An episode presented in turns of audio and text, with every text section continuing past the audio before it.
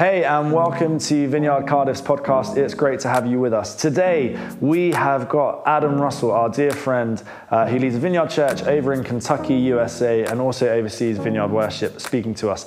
This is the message that he gave to our church back in November when he was with us for our all in gathering. And so it was a great message then, it's a great message now. We know that you'll be blessed as you listen to it. Enjoy. Well, good afternoon, everybody. Who else wants to get baptized? Like, we don't need my sermon. This is, I'm like trying to recover here a little bit. My sermon stinks. I'm sitting here looking at it, I feel this is getting worse by the second. Amir, come back up here. Amir, we want you to preach another sermon. We'll just, everyone will get baptized. I just know. I'm just kidding. You just did so good. I felt the Lord in that story. Didn't you all feel the Lord in that story? Oh, man. Yeah, amazing. I love that. Well, hey, my name is Adam. If you haven't figured it out, I'm from the United States. I'm from a little place called Kentucky. It's very rural. It looks a lot like this, like right outside the city, all of those rolling hills and fences and animals. That's where I came from. It's just like 4,000 miles to the west. Very, very similar. Uh, but I'm a part of the vineyard. I'm a vineyard pastor there in a little place called Campbellsville, Kentucky. And I have a wife and four children. My oldest is 20, my second is 19, my third is 15, and I got a little eight year old that we didn't know was coming, but he showed up one day, you know? Which is a warning to everyone in here. It's like, things can happen. Mostly starts with your wife. It's just, just you never know. Anyway, um, I also uh, am the, the director of Vineyard Worship for the USA. And so I spend about probably half of my time working with artists and musicians and producers and, and, and making songs and that kind of thing and just encouraging the worship culture for the US. Um, because of that, though, I'm really close friends with uh, Jimmy and Harmony from Vineyard Worship here in the UK, and so they're just like dear friends. Those might be names that mean something to you or not, but I just want to say there's like a there's a heart connection between me and the things that God does here in UK and Ireland. So really good to be back. It's been four years since I've been here, and you guys look great. you look great. Uh, uh, one, one, final note uh, since I've been here this week, uh, over and over, people keep saying to me, Hey, Adam, uh, are all the stories that we've read and seen on the news about America true? Yeah. like times 10, you know? So it's been crazy, and it's really cool to see us pulling out of whatever this last season was and hopefully shutting the book on that and uh, starting something new. Amen? Amen. Amen. Hey, here's what I want to do this afternoon. I almost said morning. Here's what I want to do this afternoon. I want to talk to you out of John chapter 12, and the title of today's message is Something Precious. Something Precious. I want to read to you 11 verses. I think the tech team is going to put it up. I just got the thumbs up. You put it up, and I'll read it. It goes like this really famous passage out of the Gospel of John. This is Jesus and some of his very best friends, okay? It says this six days before the Passover celebration began, Jesus arrived in Bethany. It's like where Jesus wanted to hang out most. If he was going to rest, he almost always went to Bethany. The home of Lazarus, it's like one of his best friends who wasn't in the 12. The man he had just raised from the dead, that'd be like chapter 11 stuff. Next slide. A dinner was prepared in Jesus' honor. Martha served, and Lazarus was among those who ate with him. Then Mary took a 12 ounce jar of expensive perfume made from the essence of nard, and she anointed Jesus' feet with it, wiping his feet with her hair. You might want to underline that. The house was filled with the fragrance. But Judas Iscariot, the disciple who would soon betray him, said, That perfume was worth a year's wages. It should have been sold and the money given to the poor. Not that he cared for the poor, he was a thief. And since he was in charge of the disciples' money, he often stole some for himself. And Jesus replied, Leave her alone. She did this in preparation for my burial. You will always have the poor among you, but you will not always have me. And when all the people heard of Jesus' arrival, they flocked to see him, and they also wanted to go see Lazarus, the man that he has raised from the dead. And, and then the leading priest decided to kill Lazarus too. For it was because of him that many of the people had deserted him and started to believe in Jesus. Amazing story, amazing text. Uh, I want you to know this is a famous text, and I love this text, and it's famous for a good reason, several reasons. It's famous uh, partly because it's dramatic. You have this scene, they're like at dinner, and a woman comes in, pours some perfume on Jesus' feet. The perfume is worth, I don't know, it's worth a year's wages. It could be worth $50,000, it could be worth $100,000. I guess it depends on your job, right? Let's say $75,000 pounds. Let's say 75, I'm, I'm just contextualizing on the go, people, killing it. It's famous because it's dramatic. You know, you have this, this thing, 75,000 pounds poured out in just a moment, right on the Lord's feet. Wasn't even, wasn't even like sampled out, not even a little spoonful at a time. We just take the whole thing, we pour it all out. And so it's dramatic, and for that reason, it's kind of famous. It's also famous because culturally, this is like not what you do in the first century Jewish culture. The girls don't come into the boys' room. You know what I mean? Like the girls stay in the kitchen, the boys stay around in the boys' room, they eat the food, they have boy talk, and the boy and the boys stay in the boys' places and the girls stay in the girls' places. And the thing that definitely doesn't happen is unmarried women don't come and touch unmarried men, right? Like it's like we are not going to do this. And what do we have? We have 75,000 pounds of perfume poured out in one instant, and we have unmarried women touching unmarried men in public. And everyone's like, what is happening right now? Not only that, but, but you get this sense in which everyone's very uncomfortable and they're sort of waiting to see what Jesus is going to do, you know? So it's famous. It's also famous because if we zoom out a little bit, part of what we see in this text is that Mary is pouring all that oil out on Jesus, and because of its great price, she's offering him something precious. And that's what I want to talk to you about. But here's the backdrop of this story the backdrop is, and you probably noticed it there in our reading, that this is a dinner given in Jesus' honor. And the reason that there's a dinner given in Jesus' honor is because of this. In the previous chapter, Lazarus was dead. You guys remember that part? Like Lazarus is dead. They, they, in fact, they sent Jesus to get him. They said, Hey, Jesus, your friend Lazarus is sick. Jesus is like, I'll show up. And he, in fact, starts to slow down. And Jesus takes three days to get there. And because of that, Lazarus dies, you know? Like one of the things you notice over and over in the Gospels is Jesus doesn't run anywhere. He, he never, he, he's always on time, but he's never in a hurry, right? Like some of you right now, you're praying, you're like, Jesus, I need you to do X, Y, Z, and I need it now. He, he will get to it, but he will not run. Not even for Lazarus. Yeah, yeah. But Jesus does eventually show up, and in chapter 11 of John, Jesus raises him back to life. And so his sisters are like, we should at least make him dinner. Which I think is, it's appropriate, right? Like, if someone raises your dead brother, the least you could do is like a Sunday roast and everyone came over. So that's sort of the, the backdrop.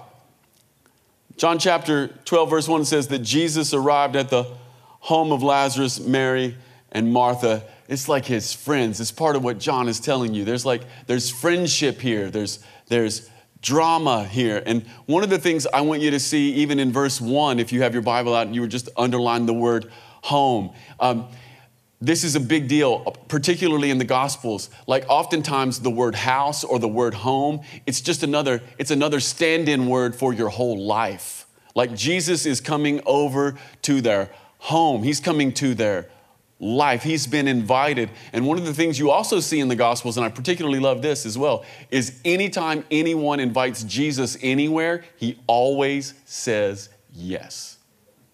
You can read all four gospels. People often invite Jesus. Hey, Jesus, my daughter is sick. Can you come help? Hey, Jesus, I need to talk to you. Can you come over here? Hey, Jesus, uh, son of David, don't pass me by, right? Y'all remember all the. Anytime Jesus is invited anywhere, he shows up. And what we see here is that he's been invited and he does come. And he doesn't just come at a distance, but he comes into the home of Mary, Martha, and Lazarus, which is to say that he's coming into their life. And here's what I would like to say to the church this afternoon I think there's a vision in this text for us. There's a vision that we're being invited into, that we could arrange our lives in such a way that they'd be hospitable for Jesus, that, that our lives could be homes for Jesus, that we could, that we could invite him into the various the very the very most intimate parts of our of our hearts that our lives could be resting places for his presence jesus loved to go to the home of mary martha and lazarus. He loved to go to bethany that our lives could be arranged to honor jesus. I love that in the beginning of this text it says that a dinner was given in jesus' honor at their home. There's a sense in which the text is inviting us to be those sort of people who invite jesus into the intimate spaces of our lives. And, the, and we're being invited to be the sort of people who would be hospitable to Jesus, that we could be resting places for the Lord, that He could find something in us that would be a place He would want to come and take up residence. Here's what our current culture says current Western culture says this live for the moment, live for more. Or, or give in to acquisition. Like the purpose of your life is just to buy something. And then buy another thing, become a professional Amazoner. But I can't get away from this idea. I can't get away from the idea that we could live for his honor. I can't get away from the idea that we could be a resting place for the very presence of Jesus. That we could be a home for Jesus. That our life could be a place we invite him in. And if we invite him in, he will come. I hope you noticed in all the stories that were told this afternoon by this lovely family and and the young man and the young lady. I hope you noticed that every single person had some sort of an encounter with Jesus, and there was an invitation they were responding to. And there's almost this sense that there's an invitation that Jesus is responding to. Did you notice that almost every person in today's testimony moment said, I was in a period of struggle and God met me? Isn't that amazing? Like your life could be a place that Jesus would show up. We could we could live for his honor and he would, he would come to our invitation. I want to talk to you just for a second about this kind of hospitality of heart. First, I want to talk to you about hospitality. What is hospitality? It's basically this it's arranging everything for someone else, isn't it? Thinking about guests first. A couple years ago, my wife and I, we went to Spain we were supposed to go do a little ministry thing. I did a little ministry over there, and they put me with this family. And how many of you have ever met Spanish people? They're warm people, aren't they? Like, you don't even know them and they kiss you. I was like, whoa. It's like everyone's hugging you and kissing you. And we were staying with this wonderful Spanish family, and, and they cooked us these amazing meals. And then on the third night we're there, uh, we had been drinking a little amazing Spanish wine. And and the lady of the house like ran down the hallway and she came back because she knew I was sort of a wine person. And she pulls out this bottle and she's like, I've been saving this for two years. Pops it for us, and it's like the finest bottle of Ribera. And I was like, What is happening right now? Why are you doing this? Why are you doing this? She goes, It's my pleasure to share this with you. Wine was meant to be shared. No one drinks wine alone. And I was like, This is a word from God. Not only that, but they, they ended up sharing their car with us and, and they sent us to Rioja. And it was like, who are these people? Who are these people? They are manifestations of hospitality. It's like arranging everything for someone else. It was such a gift. Such a gift. That's who we're called to be for Jesus as well. You know, this is what he has been for us, but there's a sense in which this is what we're called to be for Jesus to rearrange everything for someone else. That's what discipleship is, isn't it? It's beginning to rearrange my life for the life of God. And in this text, it moves from general to particular. General to particular. This moves looks something like this. The general part is that the dinner is given for Jesus. He's invited, and their home is his resting place. That's the general part. But it doesn't stop there. Mary doesn't just host a dinner, she doesn't just clean up the house. Mary doesn't just cook something nice. It goes to particular, and the particular part is she brings out expensive perfume. She brings out really expensive perfume in a day that didn't have deodorant or daily showers. I like to think about that sometimes.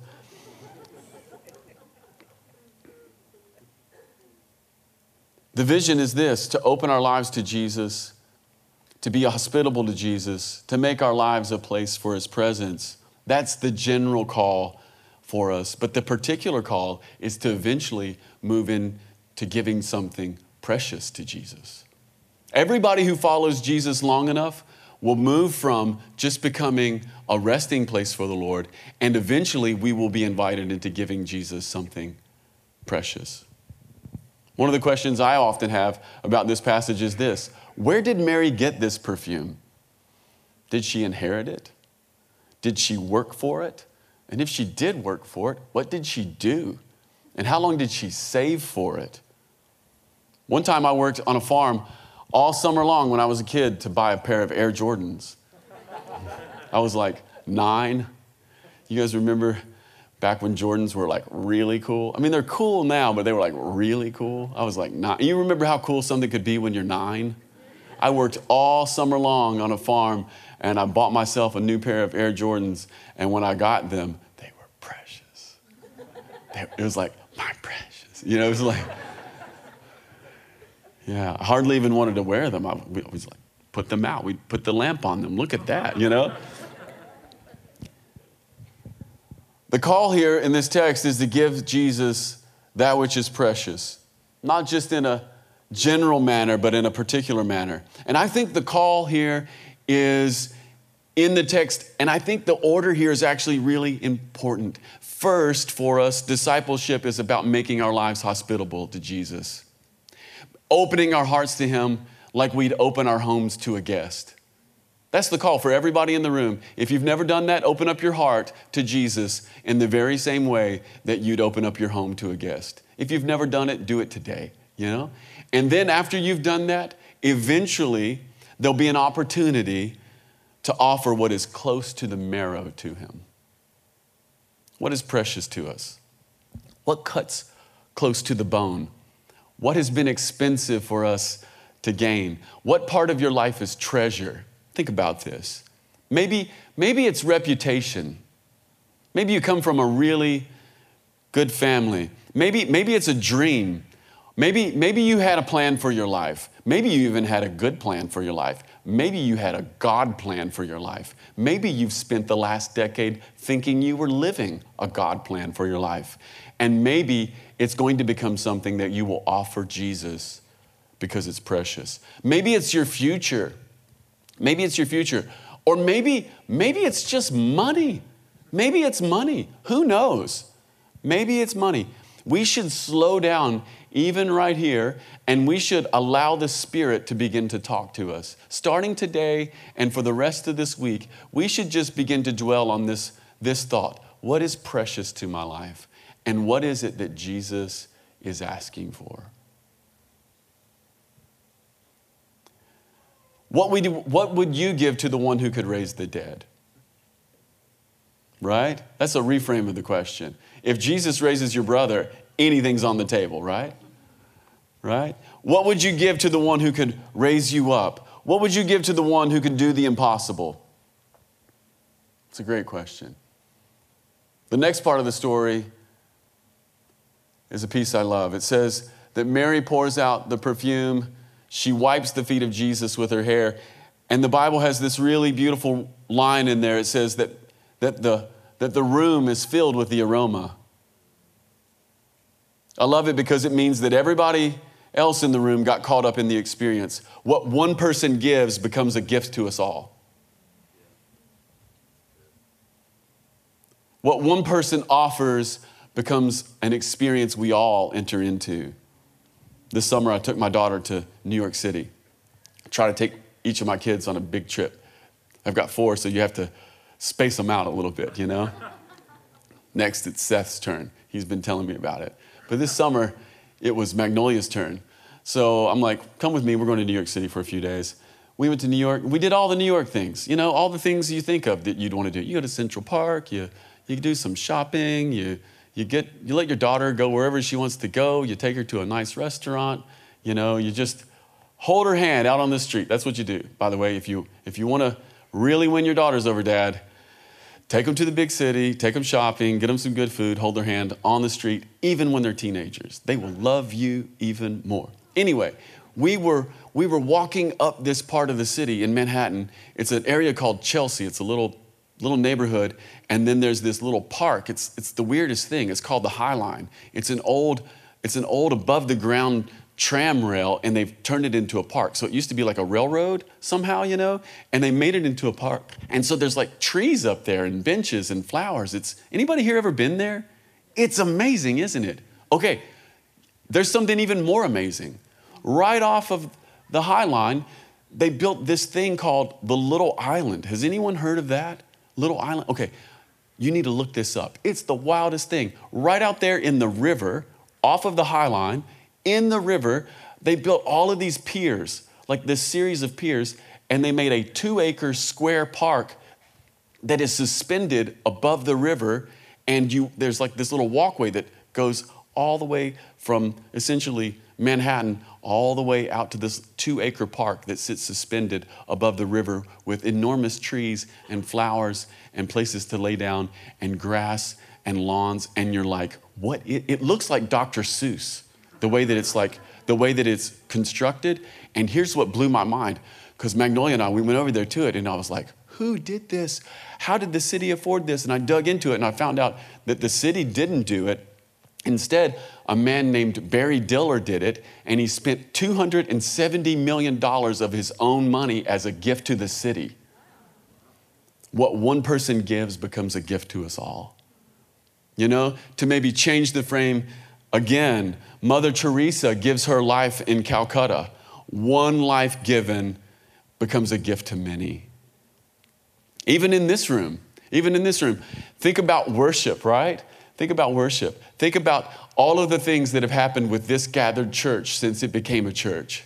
Think about all the people who have served and who have given. Think about people who have poured out their lives. Think about your pastors. Think about people on staff. But then think about like volunteers who just show up, you know, and just faithfully serve over and over. They give their life and it becomes a gift for many. Even this evening, the band made some space for us, didn't they? They gave a gift. One person, one person, one person, one person. Giving their gift becomes a gift for us all.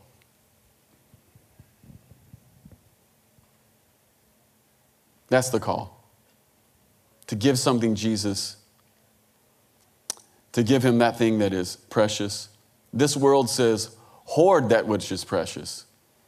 And if you won't hoard what is precious, this world will tell you something like this If you won't keep it for yourself, will you at least settle down a little bit? Like, don't get too hyped on Jesus. You know, you want to invite him to your house, fine, but, but don't get too hyped on Jesus. Settle down a little bit. Do, do something sensible. You want to have you want to have a little religion in your life? Great. You want to have Jesus a little bit? Fine. You want to have him come to your house? That's great. But, but don't get too pumped up on him. Be sensible, you know? Uh, save, save the real stuff for the poor, right? That's what Judas was saying. By the way, you got to watch out for Judas. Here's why because he makes a lot of sense sometimes. Like what he says makes a certain amount of sense in the text. But he didn't care about the poor, he was a thief. And Jesus knew. Here's what I would like to say to the church this afternoon watch out for the voices that try to redirect your gift towards something sensible, especially, especially if it's couched in religious posturing. Those voices are everywhere. Those voices are everywhere. Here's what I would like to say give the gift anyway. Here's the kicker the kicker is at the end of the story. Mary pours her oil on Jesus. She pours out the perfume. She's breaking all the social norms. Everyone in the room is freaking out. It's offensive, and the stingy wisdom of bankrupt religion is offended. The room is filled with the aroma. Everyone is submerged in the moment. One person gives it, and everyone gets the gift. But when the moment is over, everybody goes home. When the moment was over, it was over. Everybody who was in the room, they go home. They had a story. They had a story to tell. They had a really good story to tell when they go home. They had a story to tell. Everybody got to go home and everything was over and everybody had a story except for Mary and except for Jesus. Because when Mary poured the oil on Jesus, he went home anointed. And because Mary wiped her feet with wiped his feet with her hair, she also went home anointed. Everyone experienced the aroma of the perfume, but two people went home anointed that night. I love this part of the story because here's what it means it means that what we pour out on Jesus gets on us. If we give something precious to God, it somehow comes back to us. The very thing that we offer to the Lord that is close to the marrow, the very thing that we offer to Jesus that is close to our heart, somehow ends up on us. Jesus says this in another part of the Gospels. He says, Whoever wants to keep their life has to lose it. We see this in John chapter 12 with Mary pouring it out. Here's what I would like to say, church make your heart a home for Jesus. Make your life hospitable to the presence of God. Arrange everything in your life and invite Him. If you invite Him, He will come. And then, and then, when the Lord of all creation begins to show up in your life, begin to offer him that thing which is closest to you. If you do, if you do, it will get on you. Many of us in the room have prayed, God, I would like to be more anointed. And we're waiting for God to pour something on us. God, would you make me anointed for ministry? God, would you give us power to see miracles? God, we would like to be anointed with your presence. We would like to, we would like to see this city changed. God, we would like to be anointed to see something happen for the poor and the outcast. God, we would like to be anointed and see the fatherless have a family. God, we would like to be anointed and see the orphan find a home. God, we'd like to be anointed to bring change in the political realm. God, we would like to be anointed to see your kingdom come on heaven as it is in earth. And here's what I think the Father would say pour what you have on Jesus, you will find all the anointing you ever prayed for. Give the gift to him. What you pour out ends up on you. What you, what you release finds its place on your life. Amen? Amen. Here's what I'd like to do this afternoon. Uh, if we could, uh, why don't you just stand? I'm going to pray and then I'm going to turn this over to Pastor James and then we're going to baptize some people. They're going to baptize. I'm not baptizing anyone, but they're going to baptize some people. So why don't we do this? Let's just go full vineyard. Why don't we put our hands out like this? It's not magic, it's just a way of saying, God, we are open to you. It's a way of connecting our bodies to our hearts. Father, Son, and Holy Spirit, we ask that your Holy Spirit would just come upon us. And Father, we ask that this word that it would go deep into our hearts. God, we ask that this room would be filled with people who are learning how to be hospitable to you, to rearrange everything for the presence of God. Father, we also ask that this room would be filled with people who would give you the thing closest to their heart. God, we ask for the anointing that comes from letting go of our life rather than trying to keep it.